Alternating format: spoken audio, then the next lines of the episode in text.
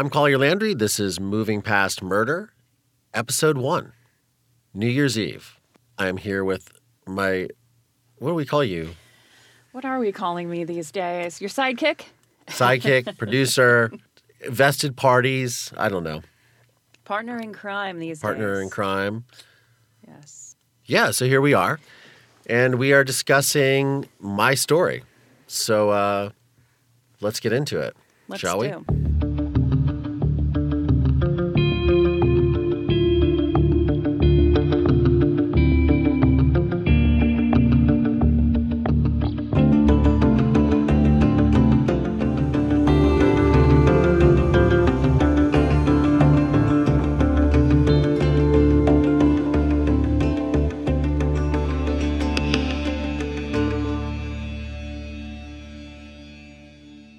Was 11 years old, on New Year's Eve, 1989, I awoke to the sound of two loud thuds.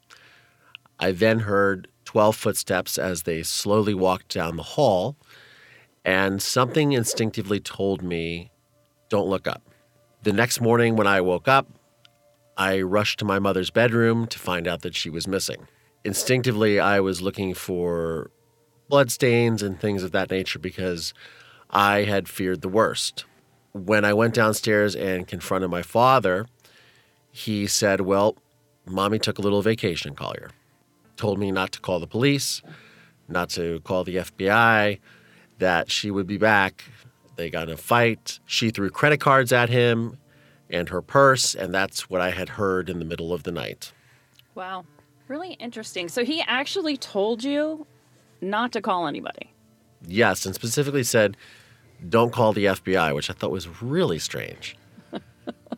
Because that's the first thing you tell your 11 year old child Yeah. is don't call the FBI. And being that I grew up in a very small town in Ohio, a very rural town, it wasn't exactly a hotbed of FBI activity. So, yes, it was very strange.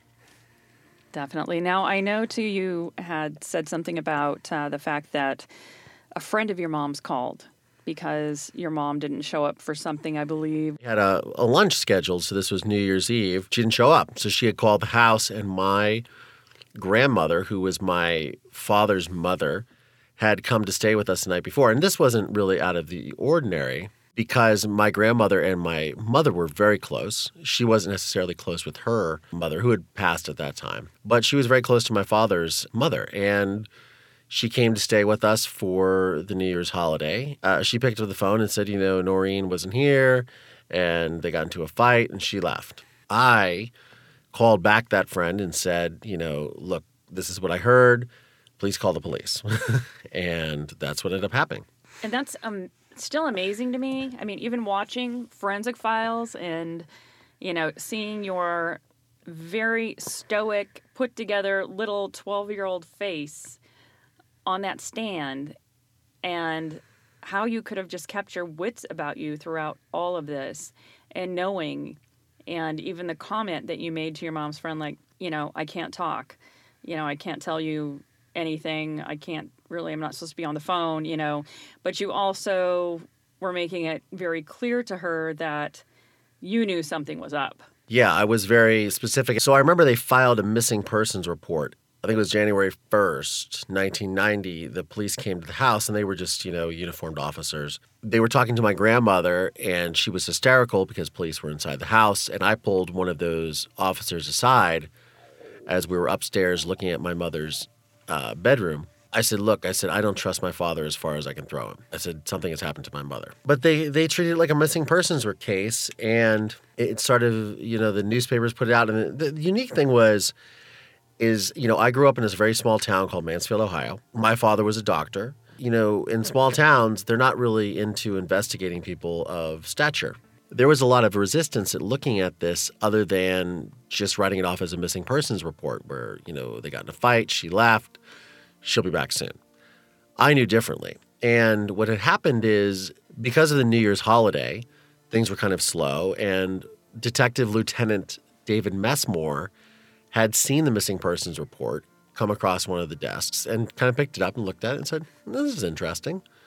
Wife of a doctor, missing. Okay, let me go check this out. And he ended up coming to my house to talk to me. And I had, again, pulled him aside from my grandmother, who at, you know, 11, almost 12 years old, I could steadily outrun a 70 year old woman, um, and brought him off into another room and said, My mother's would never leave me. You know, she had never left my side my entire life. And she had, you know, I knew something was wrong.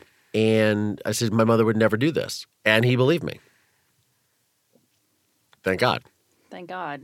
And then you actually brought it to their attention that you had an idea of where your mom might be buried. That was, yes, that was true. But there was a period of when Dave Messmore came to the house, which was, you know, I think maybe January 2nd, 1990. And then when they finally found my mother's body, which was January 25th, 1990, you know, there's a period of obviously 25 days for anyone that can do their math where, you know, nobody knew what was going on. So I would have sort of secret meetings. So my father was starting a new medical practice in Erie, Pennsylvania. And, you know, for those of you that don't really know what the tri state area is over there, you know, Ohio, Pennsylvania, New York, Erie, Pennsylvania is probably about four and a half hours from where I grew up, which is about the central state of Ohio.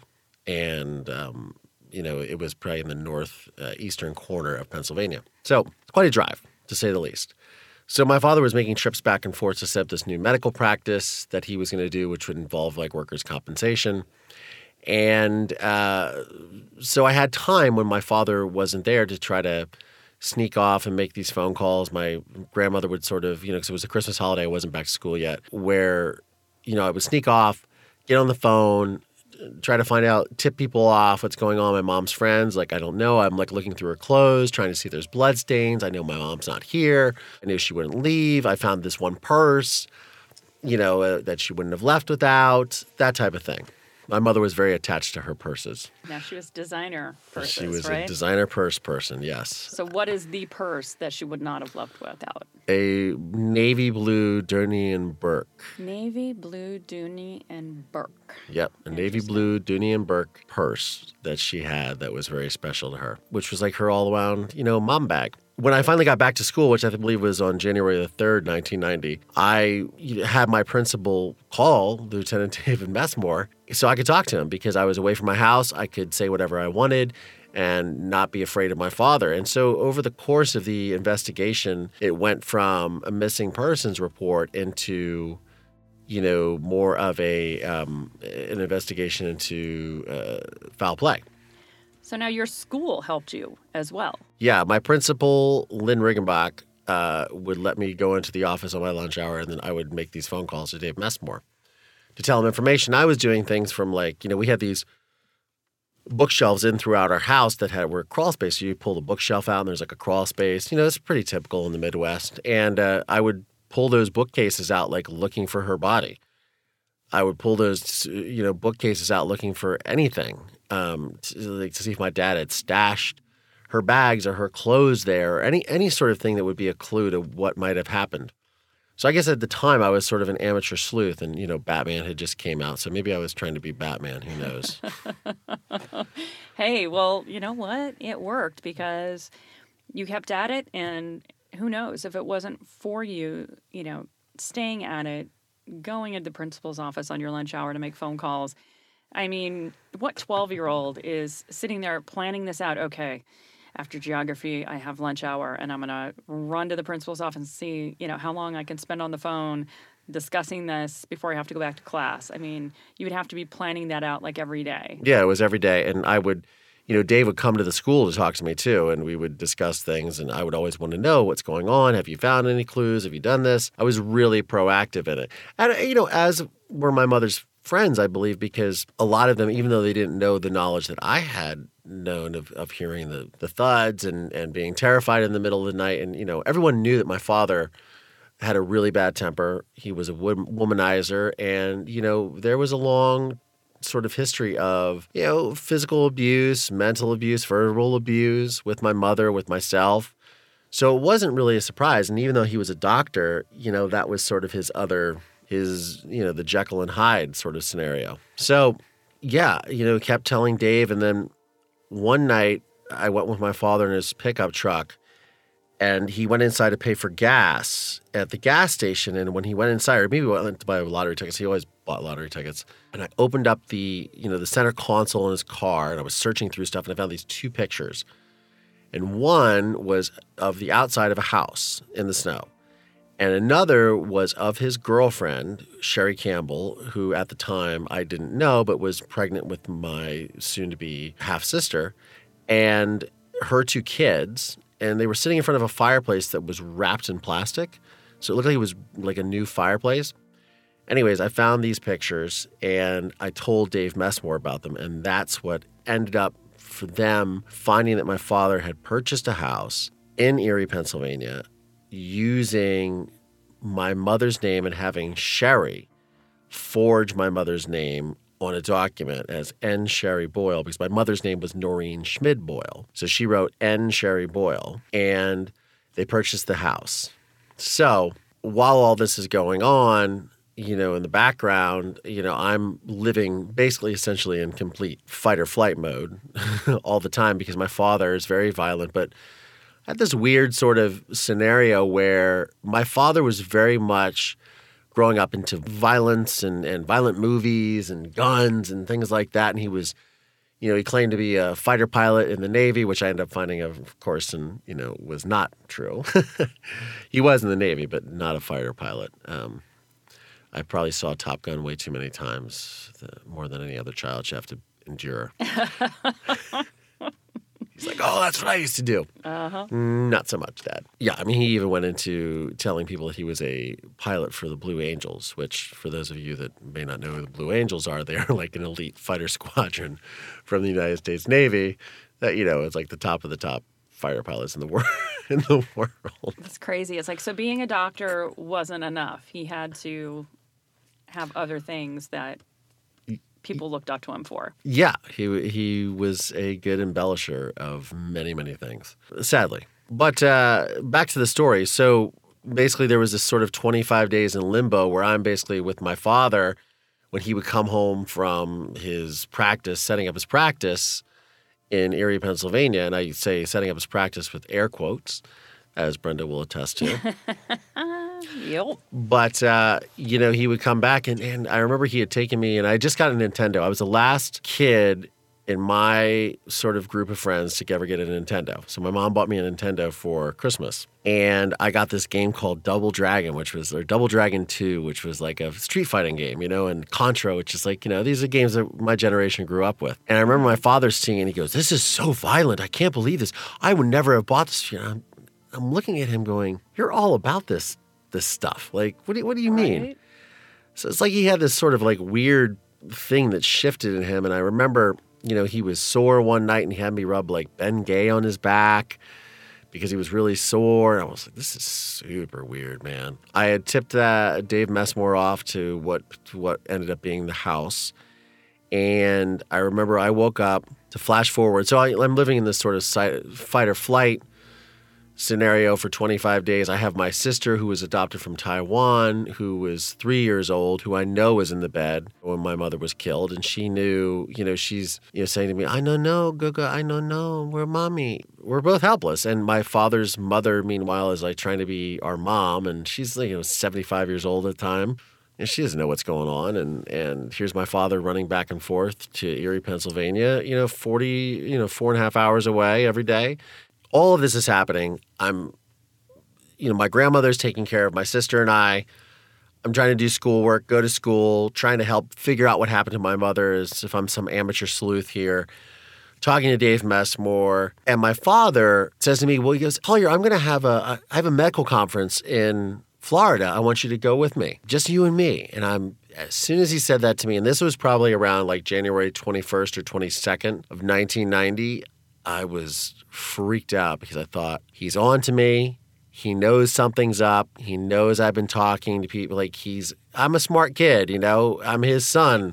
Of course, I'm going to do what I think is going to, you know, be right. Right. So, Right. you know, my father sort of has this whole about face and his behavior. He's, you know, always been a very aggressive, very, you know, machismo sort of guy. And now all of a sudden he's turned into this sort of empathetic, kind of, you know, oh, violence is bad and this, that, and the other. And I can't believe you're playing these bad video games. I'm thinking to myself, what, who is this guy? Right. So there was this sort of weird shift in his whole psyche. Meanwhile, you know, I'm sort of terrified of him knowing that I am talking to the police. And so he comes to me and he says, you know, he comes home from his work one night and he says, you know, Collier, I have a medical conference in Florida and I think that you and I should take a trip together, just you and me. And this was around January the 21st, 22nd of 1990. And I knew I'm probably not going to make it back from this trip. And I was a very good swimmer as a child. My mother, I think that was one of the first things my mom ever did was force me to learn how to swim. Wow. Because I grew up part of my life on the ocean. And then when even I would go to swim camp and all that stuff when we moved to Ohio. And so I was a very active kid, even with my asthma.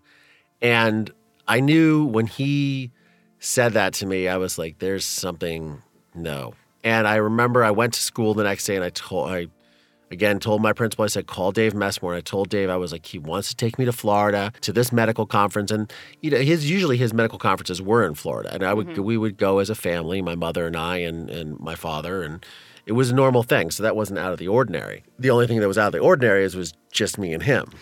Right. and you're like, and there's going to be a very scary accident. And yeah, exactly. Exact. Sharks eat me, or you know, I, I drown somehow. Yeah. I tell this to Dave Messmore, and he becomes immediately very concerned. And so, on January the twenty fourth, nineteen ninety, about six o'clock in the morning, I get woken up, and there the entire house is flooded with police officers in in you know lab coats and stuff. It's like the crime lab and all of this, and then you know we. uh I saw, um, you know, I got woken up by these these two people who were like, I said, "Who are you?" And they said, "We're from Children's Services. We're going to take you with us, and you need to pack a bag. We need to leave within 20 minutes." And so that was, um, I just had to pack. I, I didn't know what was going Wow. on, but I had to pack a bag with, you know, clothes and you know whatever toys I may have had or something. I don't know, and and you know, this was like uh, sadly the last time I ever saw my dog because they wouldn't let me take my dog with me, and they said, "Oh, we'll we'll come back for your dog," and then never happened. Oh, who ended up with your dog? Well, that's a story for another moment. Okay. I never knew. I didn't actually find out who ended up with my dog. I always wondered what happened to him. It was this really, not to get off sidetrack, but you know, uh, it was something that really stuck with me as a kid, as an adult. Like I always wondered. And when I made a murder in Mansfield, and we did the screening at um, in Mansfield on the second day of our two sold out shows. The uh, this woman came up to me and she said, "I think we had your dog. Oh. Was it a wired hair fox terrier?" And I said, "Yes." And um, she's like, "I just want you to know." That he, we, I, she's like, I grew up on a farm. We had horses, we had pigs. He lived the best life. He was so loved. He had so much fun. He would run around. He was friends with all the little pigs, and he would sleep with the piggies in the pen. we Oh would my find him in there because they were buddies. And I'll tell you what, there are a lot of things that come out when doing a project like that that is so near and dear to your heart, and you do it for all the right reasons. Mm-hmm. You hope to get some closure from doing a project like that. Right. And when I found that out about my dog, I mean, we started. I started crying. It was a. I was a mess. Oh I'm my trying not to cry now. I was a mess, but in such a good way that I finally had that answer. Like this is what happened to Gowdy, my dog, that I never saw again. And you know, for for a child, I mean, even now, you know, when I I had um, you know, I had a I have, I have a Chihuahua now, but I had two Chihuahuas for the longest time, and one of them was very sick. Every health problem you could imagine: enlarged heart, reverse coughing, luxating patella, you name it. And I feel like I held on to Elvis maybe a little longer than I should have, just because I just didn't want to let him go because it made me feel like my first dog, like Gowdy, and I never got to say goodbye to Gowdy and all that stuff. And so he passed away uh, shortly after I made the film, but before I had this screening. So when I found that out about Gowdy, I, it really made me, it really brought some real closure. So That's amazing. yeah, I'm like picturing Babe and the mama dog and, right. you know, how she mothered him. And that's just sweet. I love Yeah. that. Yeah. Yeah, it's cool. So Yeah, it was a good experience. So, Children's Services took me to the principal of my school. Her name was Lynn Riggenbach. Went to her house. They're like, You're going to stay here a couple of days till we figure everything out. Then they gave me a caseworker that came and met. Her name was Karen Jordan. And she explained some things to me. And then, you know, I stayed my first night there. And I was a very severe asthmatic growing up. It probably started when I was like nine and a half or 10. But by the time I was like 11, 11 and a half, it was like full blown. Like I'm talking steroid shots. I remember not being able to breathe one time, and uh, my mom had me at the house, and my dad like flew in from his practice with like a shot of prednisone, and literally stabs it in my arm, and and like I listen, to my airways open up. It was bad. I, I had really bad asthma for for a few years in my life. But that night at the Riggenbach's house, I didn't have my medicine. I didn't have anything, and I had probably the worst asthma attack I ever had in my life. And I actually, at that point, this was January 24th, 1990, in the evening, I remember thinking to myself, I think I'm going to die. I literally think because I cannot breathe, I am going to die. Oh my gosh. I think I finally maybe got like an hour's worth of sleep or something, and they said, okay, we're going to take you to the emergency room in the morning. And they brought me into the hospital. And I remember, you know, probably a lot of the listeners may or may not remember, but there were these things way back in the day called honor boxes where they kept uh, newspapers in, where you put your coins in and you take a newspaper out. And it was called an honor box because you would take just one newspaper that you paid for and not take all of them and give them to your friends. Right. I got shuffled past the honor box, like I couldn't see the the paper that was in the honor box, and it's kind of stuck in my mind. Like, why are they doing that? Well, okay, whatever. So this was the morning of January twenty fifth, nineteen ninety. So got the breathing treatment got the inhaler. Okay, cool, I can breathe. And then they, I remember, you know, it was a family friend who was a doctor that was there. His name was Dr. Behe. He's the one that did the treatment for me. And then uh, Lynn Riggenbach, my, you know, principal for my school, you know, she said to me, she goes, you know, Collier, um, Lieutenant Messmore found your mother. And I remember there was like this eternal pause, like probably the longest pause in my life. I was staring at this electrical electrical outlet in this in this room at the hospital, this little small room, not much bigger than the room that we're currently in. Wow. We're recording this podcast. um, I remember I was staring at this electrical outlet for whatever reason, and this long silence. You know, Collier, Lieutenant Messmore found your mother, and she was dead. Wow. And the first words that came out of my mouth were that bastard. Wow. That's pretty like strong language for a 12-year-old to be Yeah, I mean, I was still 11. I wasn't even 12 wasn't yet. To cash. Jeez, 11. But uh, that bastard, you know. It's like you always wonder like what the first thing you would say would be about someone who had done something horrible to you, but that kind of sums it up. That had to be just like crushing. You knew it. I mean, you knew deep down that Yeah. that was what had happened, but hearing it out loud from someone else, you know, telling you that that everything that you were thinking was absolutely correct and and you were right and it's probably like the one time in your life that you absolutely wished you weren't. Oh yeah, you don't want to be right. No, you, You don't, don't want to be right. You don't want to be right. You don't want it to be your father. You want to pretend it's all a dream or a nightmare rather. And you know, it's um there's nothing that uh in that situation that anyone can say you know uh, that's going to bring that person back. You have these moments where you, you you then start to you know you see in movies right these dramatic things happen and there's all these flashbacks just kind of cascade on the screen, right? And I'm a filmmaker, so I, I know how this works.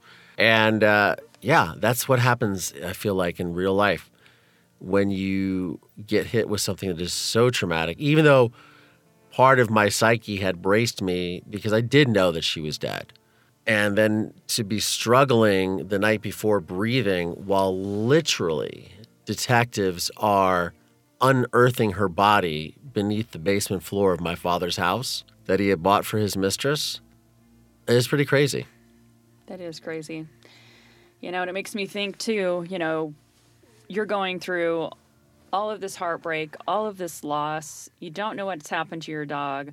And I'm picturing Gowdy at this moment having like a scene from the sound of music out Mm-hmm. on this farm, you know, as he's spinning and chasing things and, Sure. you know, wishing you knew that he was okay so that something in your life could be, you know, you could feel like it was better. you Some know, sense of normalcy. Yeah, some sense of normalcy. Some somebody's having, you know, and living their best life ever because, you know, it's certainly not you. You're Yeah. you know, going through the worst days of your life and you know, and it sounds like to add insult to injury from what you've told me, you didn't feel like your family really stepped up to help you. Like you were, you know, 11, 12 years old and you were all alone. To be in foster care after basically losing both of your parents, Yeah, absolutely. you know, and, you know, there's family out there, but you don't feel like anybody's really, you know, lining up to, No. you know, be the My, there um, for you. Yeah, and my my mother's sister, you know, they they had sort of a, a strained relationship, which I didn't really understand at the time, but then I ended up finding out why because my father, you know, molested their two daughters during physicals, which we will talk about in another That's a chapter. little creepy. That's extremely creepy and very tragic. But yeah, so their relationship was strained. So she came to Mansfield, and you know she'd only been there a couple of times. I hadn't really seen my aunt a lot because of the strain on the relationship, all caused by my father for the most part. So yeah, I was left sort of to my own devices to process all of this in foster care, no family, really not even any real. I mean, my friends. I remember you know, after being at the hospital, then going back to my school, and it was like the Chinese New Year celebration, and my mom was like the one who was helping to do orchestrate all that, and it was this, supposed to be this big fun thing, and I just remember going in to my high school gym or high school to my middle school or whatever it was elementary school gymnasium and seeing my classmates because I was in the fifth grade at that time and everybody was in tears.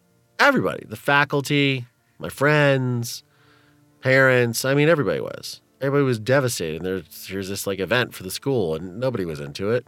Yeah it was it was crazy it was crazy. And my mom had you know i was a testament to my mother's sort of impact on the world around her.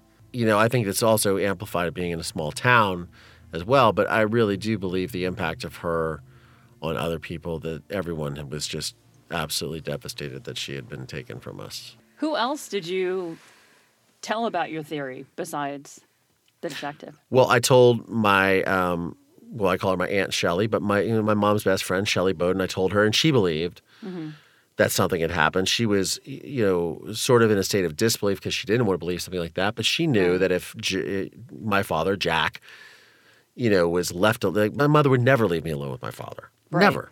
Never. If she was, even if she was over it and done and this, and they were in the middle of getting a divorce, right? Because one of the caveats that my mother had in her sort of arrangement with my father, what I later found out was sort of an arrangement after a certain point because my father was a chronic womanizer and he would have all these girlfriends, all this stuff. And she said, you know, look, I draw the line in the sand is you can go do what you want.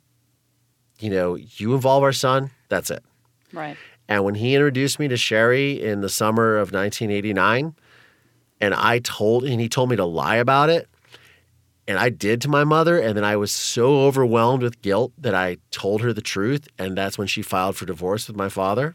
Oh wow. That was like it.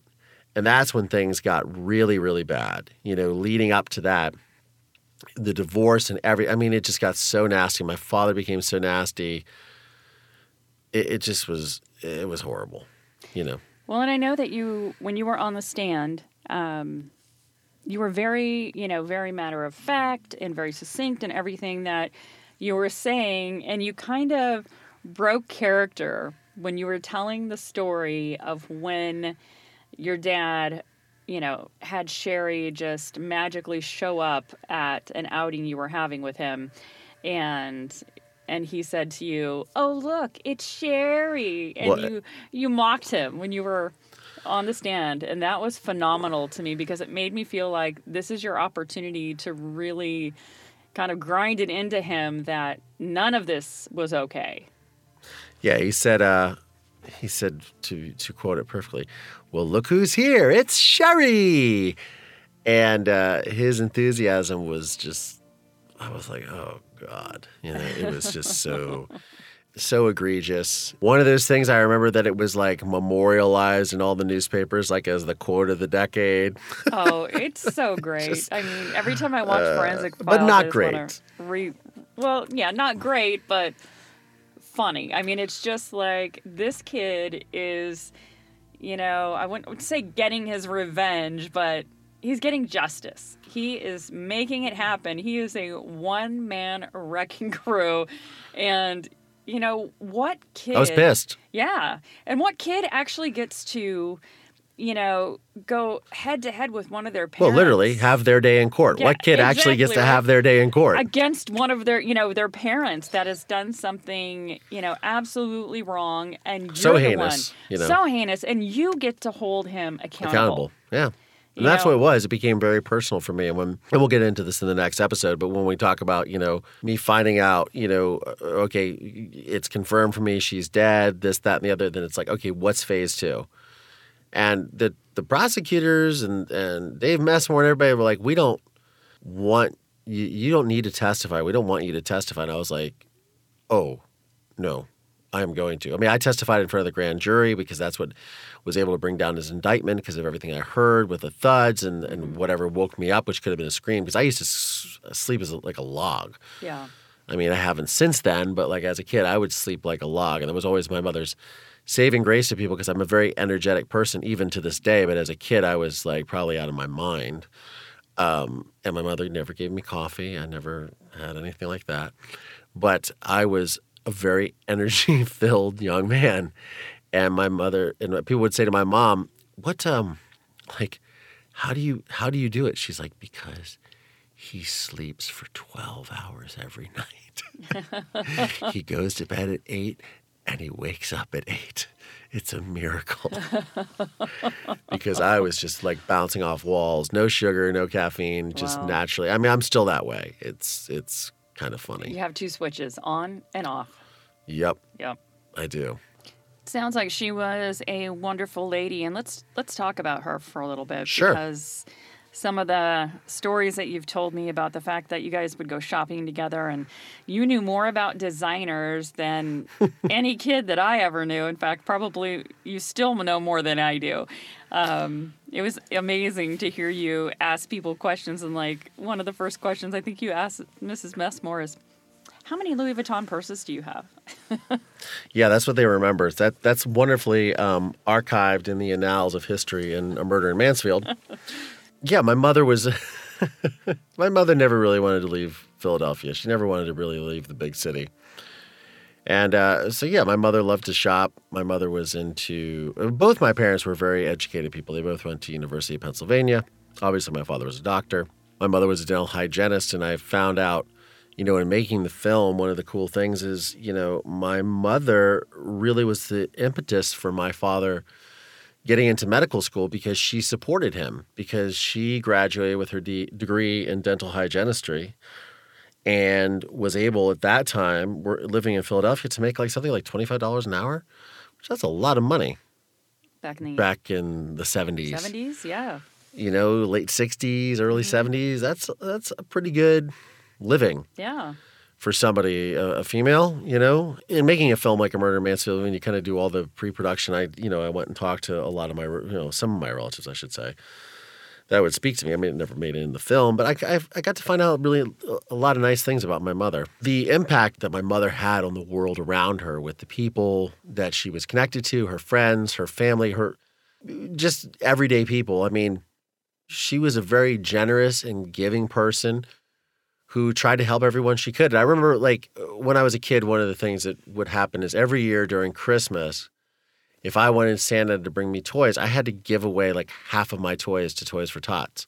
So we would go through my toys and I would choose which ones I would keep and which ones I would give away. And I was always taught, like, you are privileged. You have a mommy and a daddy and a, and a house and, and, and food, and you need to be grateful for that. She was always that type of person. I know that if she had lived past you know me being 11 if i was a bratty teenager she would probably yank me by my ears and go yep we're leaving school and i'm taking you to india so you can see what people what kids do when they live on the street. And then you can come right snap right back out of your little temper tantrum and realize how good life is for you. Right. I think we kind of lose that nowadays in uh, our sort of sense of entitlement society that we sometimes live in, or we do live in. But I digress on that point.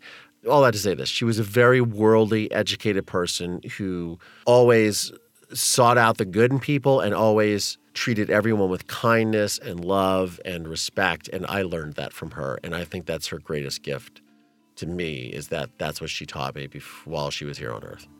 Absolutely.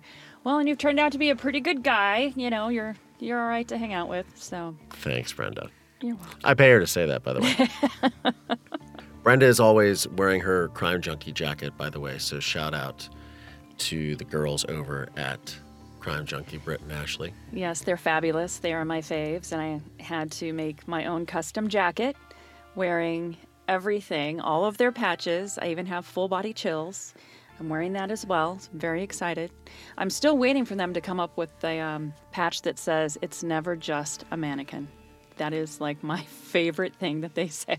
So this concludes part one of my story. This is New Year's Eve. I'm Collier Landry, And I'm Brenda Fisher. and this is Moving Past Murder. Thanks, y'all.